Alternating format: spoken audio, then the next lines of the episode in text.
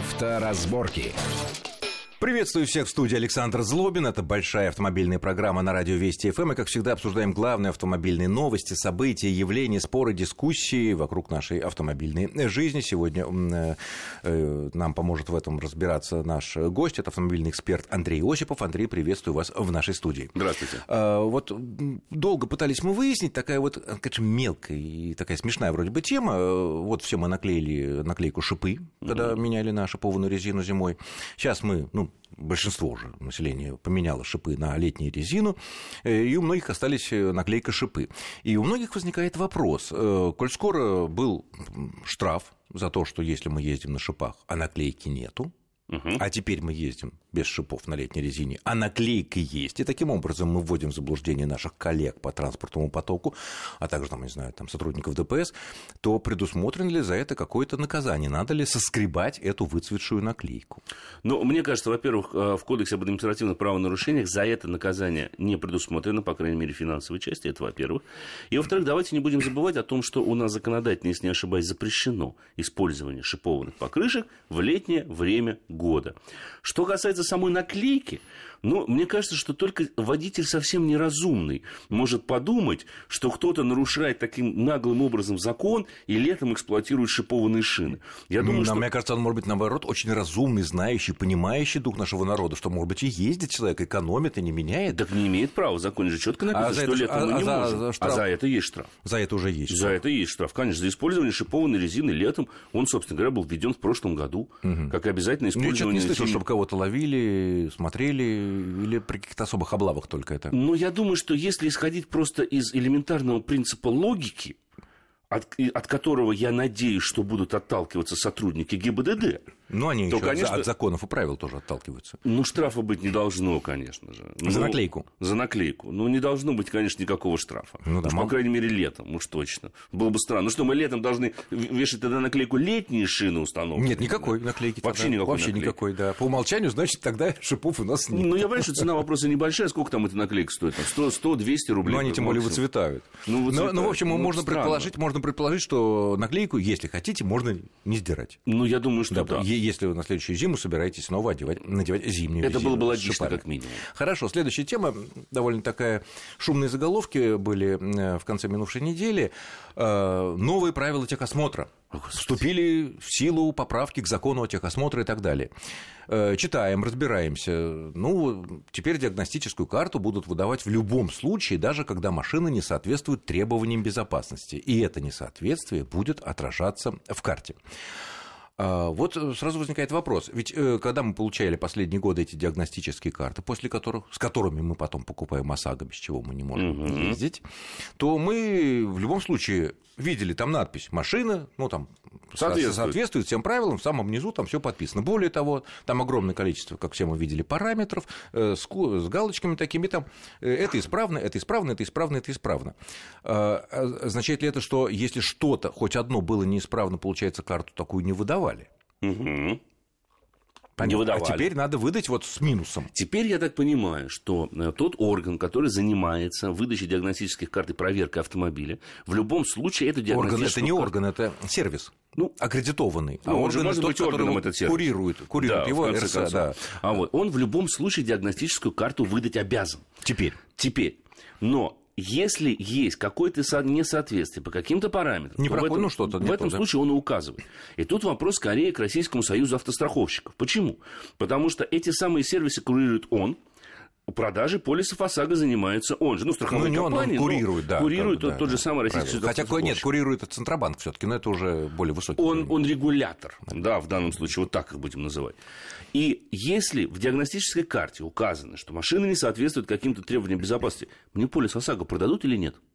И вот этого в законе... Раньше при отсутствии этой карты, которую не выдавали, если не выдавали. было не то, да. естественно, никакого полиса ОСАГО нам не видать. А вот сейчас, по идее, то же самое. Логично было бы предположить, предположить что будет то же самое. Но тут ведь речь идет о том, что разные немножко ведомства всем этим делом занимаются. Это законопроект, который подготовлен правительством. И есть Российский союз автостраховщиков, который как раз-таки ведует всеми параметрами техосмотра и продажи полиса ОСАГО. Я думаю, что тут для прояснения этой ситуации стоит дождаться какого-то разъяснения от Российского союза автостраховщиков. Или от Центробанка. Или это. от Центробанка как от регулятора. Да? То есть, каким образом, если мы получили такую диагностическую карту, это что? Это нам говорит о том, что мы должны поехать на сервис, устранить, потом снова приехать. Ну, это логично, как раньше было. Конечно. Раньше, до когда этих диагностических были. карт, когда мы получали талончики, но у нас, как только мы заезжали, допустим, мы честные люди, мы отстояли очередь, мы заехали, да. никаких взяток, ни о чем. И вот сотрудник ГИБДД да, ходил, да. осматривал, это хорошо, это хорошо, это хорошо, а вот это плохо, это не работает. Ну, лампочка, допустим. допустим и он да. ставил минус. Все, никакого талона нам нету, поезжай, дорогой, и в течение, там, не знаю, пяти дней являйся назад, и мы будем смотреть только эту лампочку, которую поставили на минус. Может быть, в этом идея, чтобы потом вот быстрее все это происходило? Может быть. Я вижу еще один такой очень скрытый смысл. Если у нас заканчивается полис ОСАГО, мы в любом случае должны получить новую диагностическую карту. У нас там указан минус. И если нас инспектор останавливает за отсутствие полиса ОСАГО, мы ему можем показать диагностическую карту и сказать, я только что был на сервисе, вот мне поставили минус, я еду на другой сервис для того, чтобы устранить. Следует к месту стоянки или ремонта? Да, ну, это, это, месту... это может реально один-два дня, там же дата-то есть выдачи карты? Конечно, то есть должно быть тогда опять же разъяснение, в течение какого срока я должен устранить. Нет, ты можешь вообще не устранять, если не хочешь получать ОСАГО и не ездить. Стоит ну, машина в гараже и все. Ну, по идее, да. Наверное, да. Это никто не требует. Возможно, возможно. То есть я боюсь, что в данном случае без разъяснений со стороны РСА не обойтись. Не обойтись. Хорошо, Конечно. будем ждать тогда эти разъяснения, обязательно об этом вам сообщим. Ну, в принципе, на самом деле там особо ничего не меняется, за исключением того, что еще чуть раньше, в начале этого года, там некоторые требования поменялись э, к безопасности. Ну, непонятно. По поводу шин, по да, поводу да. дворников. Раньше можно было устанавливать шипованную резину только на да. ведущую ось, а с этого года только на все колеса на сразу. Все четыре должно Да, быть. интересно, сказано, что обязательно одинаковые шины должны быть. Ну, а нет, должен быть, должен быть, по крайней мере, схожий рисунок протектора. Марка не оговаривается, но должен быть аналогичный рисунок протектора. Угу. То есть марка разная теоретически может быть. Теоретически может оси. быть, если протекторы похожи. Но главное, чтобы похожи. они стояли тогда на одной оси. Ну, да. Не, не, одинаковые на одной, совсем конечно, одинаковые, это конечно. понятно.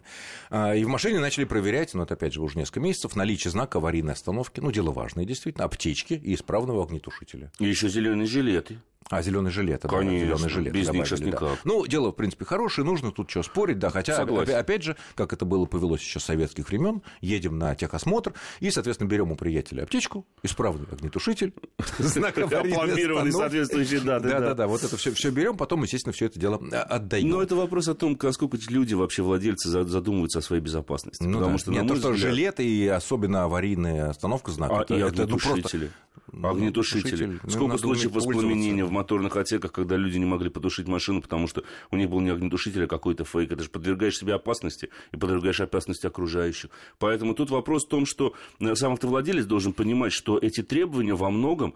Э, Написаны кровью. Конечно, конечно. Как и многие правила Это не просто движения. так написано в правилах дорожного движения. Это действительно необходимое условие. В этих же новациях, которые вот несколько, некоторое время назад были введены относительно требований к техосмотру, был запрещен демонтаж заводских стеклоочистителей, стеклоомывателей. А это кто-нибудь делал вообще?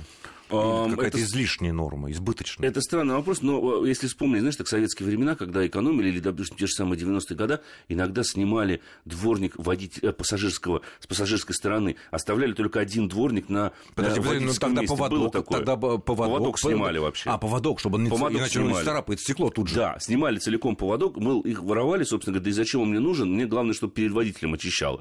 Ну, я думаю, это а расчет... пешехода справа увидеть нам да, не надо, да? Это, видимо, расчет, ну, на совсем бедных автовладельцев. Ну, как-то, вот, да. Вот, это... как-то, вот, я не знаю, на какую категорию граждан да. идет соответственно, потому что на любой здравомыслящий водитель ну, да. никогда не будет справным усилителем руля – это хорошее требование, да, которое, наверное, появилось после того, как э, практически все выпускаемые у нас машины, не только у нас, стали иметь э, усилитель руля. Но главное, чтобы тут была бы оговорка, все таки не будем забывать, что у нас до сих пор достаточно машин э, того же самого ВАЗовского производства, классики, то, что нажимать, да, восьмерок, девяток, 99-х, у которых нет гидроусилителя руля. Ну, наверное, если их нет, тогда и он и может быть не неисправным, да. Потому что его Кстати, отсутствует. Да, если нет подголовников на старых машинах, никто их не требует, чтобы они были. Да, но ремень Или безопасности, заметь, требует. Нет, есть машины там 72 -го года выпуска, когда не было еще ремней безопасности. Да, не было, конечно. Это пройдет. Конечно, пройдет, по идее, да, потому что не предусмотрена не предусмотрена конструкция данного автомобиля. Да. Хорошо, следующая тема. Кабинет министров утвердил план развития автопрома. Угу. Обычно, когда вот эти кабинет министров на протяжении последних 20 лет утверждал план развития автопрома, обычно там было много засад. Какого рода? Когда все это началось, где-то уже в конце 90-х, вот эти вот планы mm-hmm. развития автопрома, стратегии, потом в начале нулевых это э, продолжалось, то э, эти планы обычно предусматривали резкое увеличение ввозных пошлин Помнишь, да? Но мы сейчас именно, в ТО вошли. Именно для того, да. именно для того, чтобы стимулировать развитие Местного автопрома, автопрома у нас, и не только нашего отечественного, но и таким образом мы заманили сюда, так сказать, на растущую нашу экономику в тот момент, и, я не знаю, Форд, и Nissan, и Chevrolet, и кого там только не, не заманили.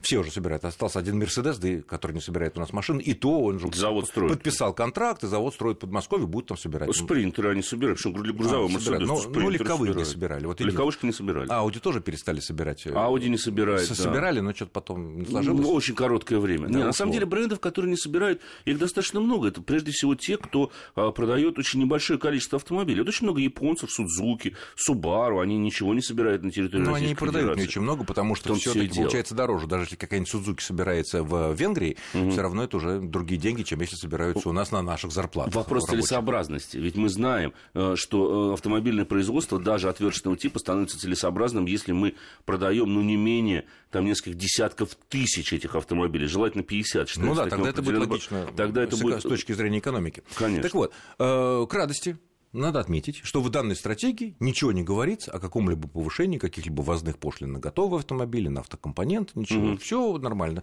Тут речь идет о том только, что нужно э, там, повышать, расширять и к 2025 году удовлетворять 80-90% внутреннего нашего спроса на новые автомобили за счет производи машин, которые производятся на территории Российской Федерации. Но мне кажется, это и сейчас уже практически достигнуто. Но если мы посмотрим на структуру продаж, э, допустим, возьмем 25 самых продаваемых автомобилей, то 90% из них уже производятся производятся на территории Российской Федерации. Мне, конечно, странно, что Кабмин... И, считай, и считаются продукцией отечественного автопрома. Конечно, ведь э, тот же самый иностранный производитель, имеющий здесь завод, является как бы отечественным производителем. То есть это продукция нашего автопрома. Тем более, это юридическое лицо наше. Юридическое лицо. Смотришь, доходы пусть уходят туда, конечно. как водится, да? Но... Неважно.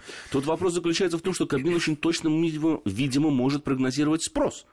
Потому что ну, на несколько лет вперед узнать, куда будет двигаться спрос, как он будет развиваться, особенно в текущих непростых, скажем честно, экономических условиях, достаточно сложно, на мой взгляд.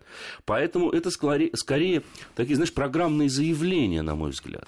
То есть, да, ну, обеспечить на 90% удовлетворение спроса, но ведь спрос не зависит от программных заявлений. Спрос зависит от покупательской способности Нет, населения. Но, с другой стороны, власти, правительство, они, э, как вот показали последние годы, непростые экономические, э, стимулировали все-таки автомобильную промышленность путем э, субсидирования кредитов, которым много различные программы, там первый автомобиль был введено, там да семей, первый там семейный автомобиль у кого там, э, там власти, действительно государство часть кредита или часть процентной ставки по кредиту действительно погашала, и по последним данным там ну, огромное количество, там, я не знаю, чуть не треть, а то и половина людей, которые покупают сейчас новые автомобили, пользуются этими вещами. И я надеюсь, что эти программы будут сохранены по той простой причине, что они именно поддерживают спрос.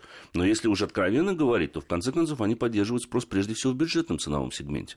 Ну, конечно, да. Ну, а с ростом... Потому что он самый массовый. А, а у кого есть состояние граждан, должен, по идее, расти средний ценовой сегмент. Не, ну он, это, он и так растет за счет курса рубля там, и так далее. Но, с другой стороны, странно покуп... помогать покупателю э, какого-нибудь там Мерседеса за 4 миллиона рублей. Ну, он так 4 миллиона будет, а так будет 4,5 миллиона. Ну и что им помогать? Субсидировать? Нет, ну, нет. Это, это странно. Верхний ценовой сегмент это мы не берем вообще, конечно. Это премиум, странно. премиум марки. Вот. Главное, что, вот, главное, что никаких новых пошлин, ничего не вводится, поэтому можно э, за счет этого не волноваться. Э, Еще говорится о том, чтобы к ближайшие вот 7 лет достичь локализацию производимых в России автомобилей до, ну, когда локализация то, что как бы отсюда берется, а не оттуда привозится, uh-huh, до 70-85%. Но у меня такое ощущение, что многие ведущие производители уже достигли этого уровня. Да, конечно, конечно. Ну, возьми тот же самый Ford. Ведь, в конце концов, это несколько э, заводов на территории Российской Федерации. Это в Елабуге, это в Санкт-Петербурге. Они построили завод по производству двигателей. Пусть они производят пока один мотор. Но, тем не менее, это уже говорит об очень высоком уровне локализации. Возьми тот же самый фокус, он локализован практически на 75-80%. Ведь там импортные, по большому счету, только коробки передач и некоторые моторы, которые не ну, производятся... Турбомоторы, на... да. да. турбомотор, которые не производятся на территории Российской Федерации. А все остальное там, по большому счету, пусть под иностранным здесь. брендом, но производится здесь. Выхлопные системы, глушители, стекла, это все производится Получается, кстати говоря, не хуже, не хуже. Мы продолжим нашу программу буквально через пару минут после очень короткого перерыва. Не отключайтесь. Авторазборки. Авторазборки. Итак, мы продолжаем в студии Александр Злобин и Андрей Осипов. Обсуждаем э, последние автомобильные новости, всякие явления, обсуждения, дискуссии и так далее. Вот. Ну вот обсудили стратегию развития автопрома российского до 2025 года, которую утвердило правительство. Ну, в общем, там в общем, ничего такого, что могло бы как-то э, повлиять на наши кошельки, особого такого нет. И слава богу, потому что раньше бывало по-другому. Э, Еще одна тема такая, которую я периодически затрагиваю с разными нашими гостями, которые приходят в нашу студию. Сейчас, когда люди обсуждают э, автомобили, новые или подержанные, выбирают автомобили, огромное количество автомобильных форумов в интернете существует, э, все чаще высказывается мнение, что нынешние автомобили, те, которые выпускаются сейчас, те, которые были выпущены 2-3 года назад, там, 5 лет назад, они не те, что были, выпускались в 90-е годы, я имею в виду иномарки, естественно. Ну, смотря в каком В 90-е годы, в начале нулевых, что э, сейчас производители намеренно, намеренно закладывают, ну, сказать, срок службы тех или иных узлов, агрегатов, чтобы буквально через там, 4, 5, 6 лет, когда гарантированно кончилась гарантия, и производитель не будет нести никаких расходов, чтобы человек уже ну, куда-то там продал эту машину, куда-то ее дел и обратился за новой машиной, может быть, того же самого производителя, и, соответственно, вот этот оборот вот этой экономики своеобразной, он продолжается. Споры бурные относительно двигателя, относительно коробок, относительно кузова, относительно, ну, в общем, всего электроники.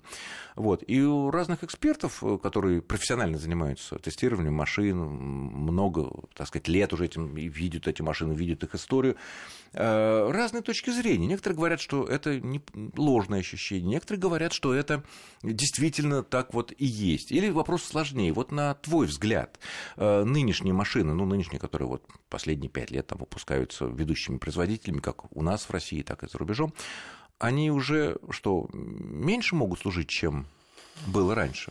Не хочется мерить среднюю температуру по больнице, скажу честно, потому что очень многое зависит от производителя, от типа силового агрегата, от марки, модели и класса Сразу зацеплюсь, сразу вот силовой агрегат, допустим, да, вот да. мы привыкли, чем больше мотор, чем менее, меньше он нагружен, чем больше объем, тем он надежнее, да, потому что вот эти американские дефорсированные двигатели имеют там 5 литров, и мощность ну, был такой 170 сил, например, да, ну, такие были, дефорсированные американские двигатели, степень сжатия. Вопрос не в объеме, вопрос в количестве оборотов.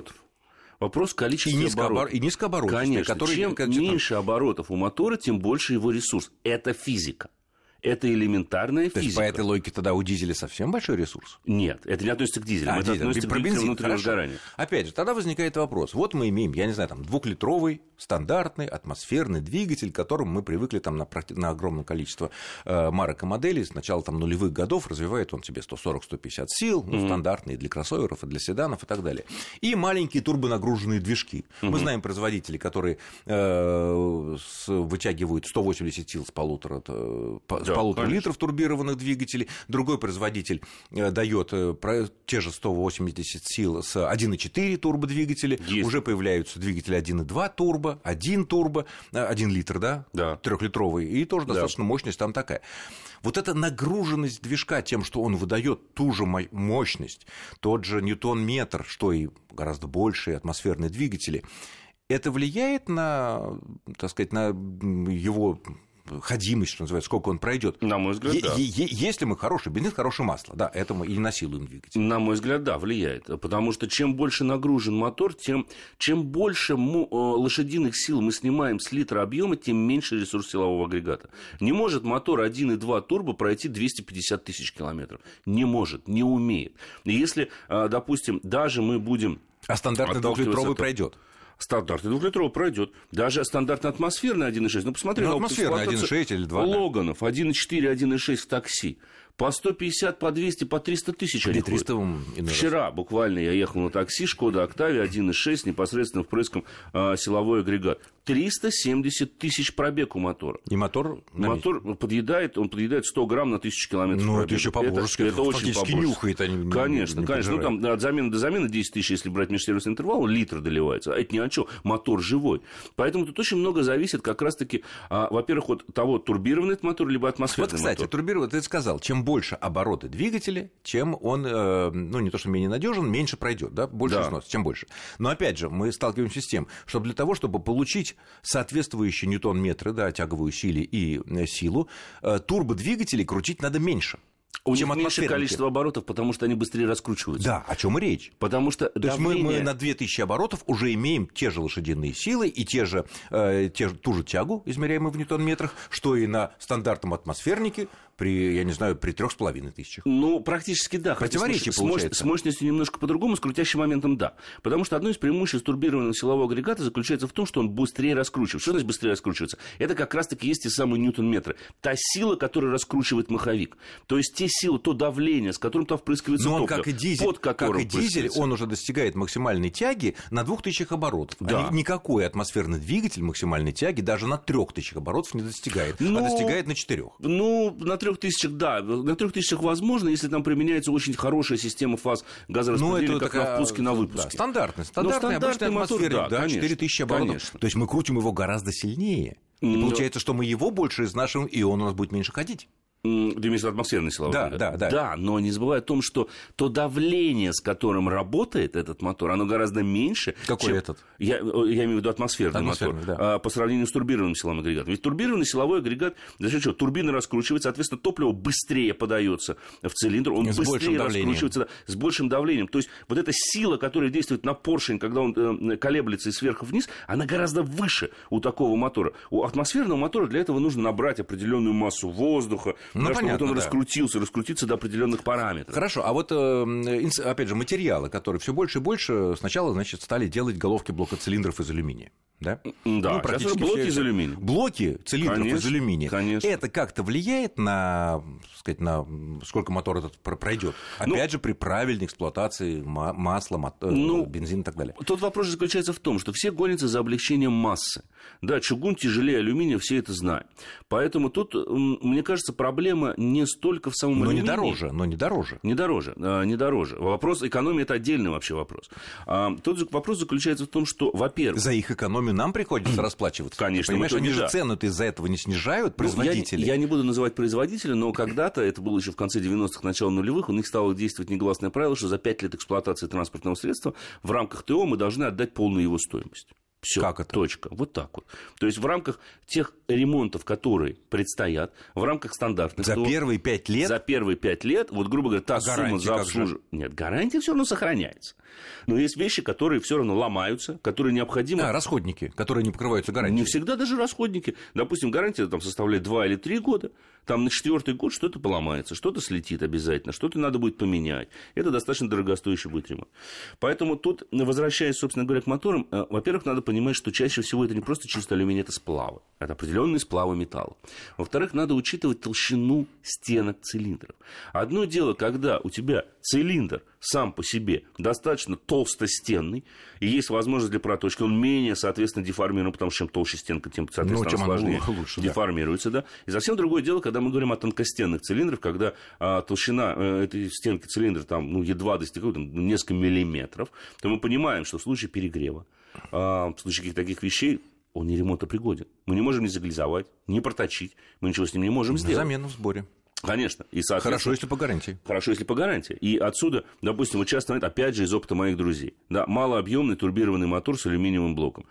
97 тысяч пробега, трещина в блоке. Все, мотор под замену. Почему трещина в блоке? В какой-то момент не промыли вовремя радиатор, мотор перегрелся, вышел. Ведь они горячие еще моторы. Надо это учитывать. Потому что посмотри, мы вспоминали, начали с чего? Что низкообъемные, а, в- большие, больше объемные, низкооборотистый американский мотор. У них температура работы 79, 80 Ну, градусов. потому они 85. дефорсированы и не Посмотри на крутятся. современный мотор. А, а, Вентилятор включается при 98 градусах. И причем постоянно работает практически. То есть температура очень высокая. А это тоже влияет. Конечно. Турбина эту температуру только увеличивает. А что, в любом по, а что по коробкам? Вот э, говорят, что все нынешние коробки тоже специально так делаются, чтобы они меньше ходили, чтобы мы потом покупали новые машины. Э, Ну, Ко это всем ли это относится? так. К механике, наверное, все-таки это не относится. Механика это относится в меньшей степени. И, кстати говоря, если мы будем проводить, э, немножко возвращаясь, да, между дизельными и бензиновыми силовыми агрегатами, у дизеля ресурс больше, потому что он конструктивно немножко по-другому работает. Он работает Он рассчитан, сжатие. он рассчитан на то, что там э, давление огромное. Огромное конечно. изначально. И да. поэтому они дороже. Почему изначально. говорят, что турбина и дизель будто созданы друг для друга? Потому что в дизеле изначально все за счет степени сжатия, а турбина просто улучшает его Это объясняет, почему э, дизели не турбированные не выпускают уже, наверное, лет 100. Ну, не 100, ну, конечно, ну, я лет 25, утрирую, да. но лет 25 точно Да, уже практически да. нет. А, возвращаясь к коробкам, могу сказать, что тут очень многое зависит от самого производителя и от того, м, того, с каким мотором он агрегатируется. Ну, есть несколько, приведу несколько примеров. Очень известный производитель коробок, не буду называть, немецкий, который часто ставится ну, на огромное количество моделей. Первая передача сделана из прессованного картона. Почему? Зачем? Для облегчения конструкции. Понятно. Ресурс какой из, из прессованного картона Если будет? хороший прессованный картон немецкий, то, может быть, и много. Как, Ну, у, ну, как, 100 у- как у тысяч. ламината. Ну, 100 тысяч, ну, 150 Ну ладно, тысяч. к сожалению, и время всё. наше заканчивается. Мы продолжим, конечно, эту дискуссию э, вместе с э, многомиллионной аудиторией автомобильных форумов о том, что лучше, что хуже, что вообще выбирать, по каким принципам, без называния, естественно, марок моделей. Я благодарю нашего сегодняшнего гостя. Это был Андрей Осипов. Спасибо за интересный Спасибо. познавательный разговор. С вами был Александр Злобин. Будьте аккуратны на дорогах и счастливо. Авторазборки.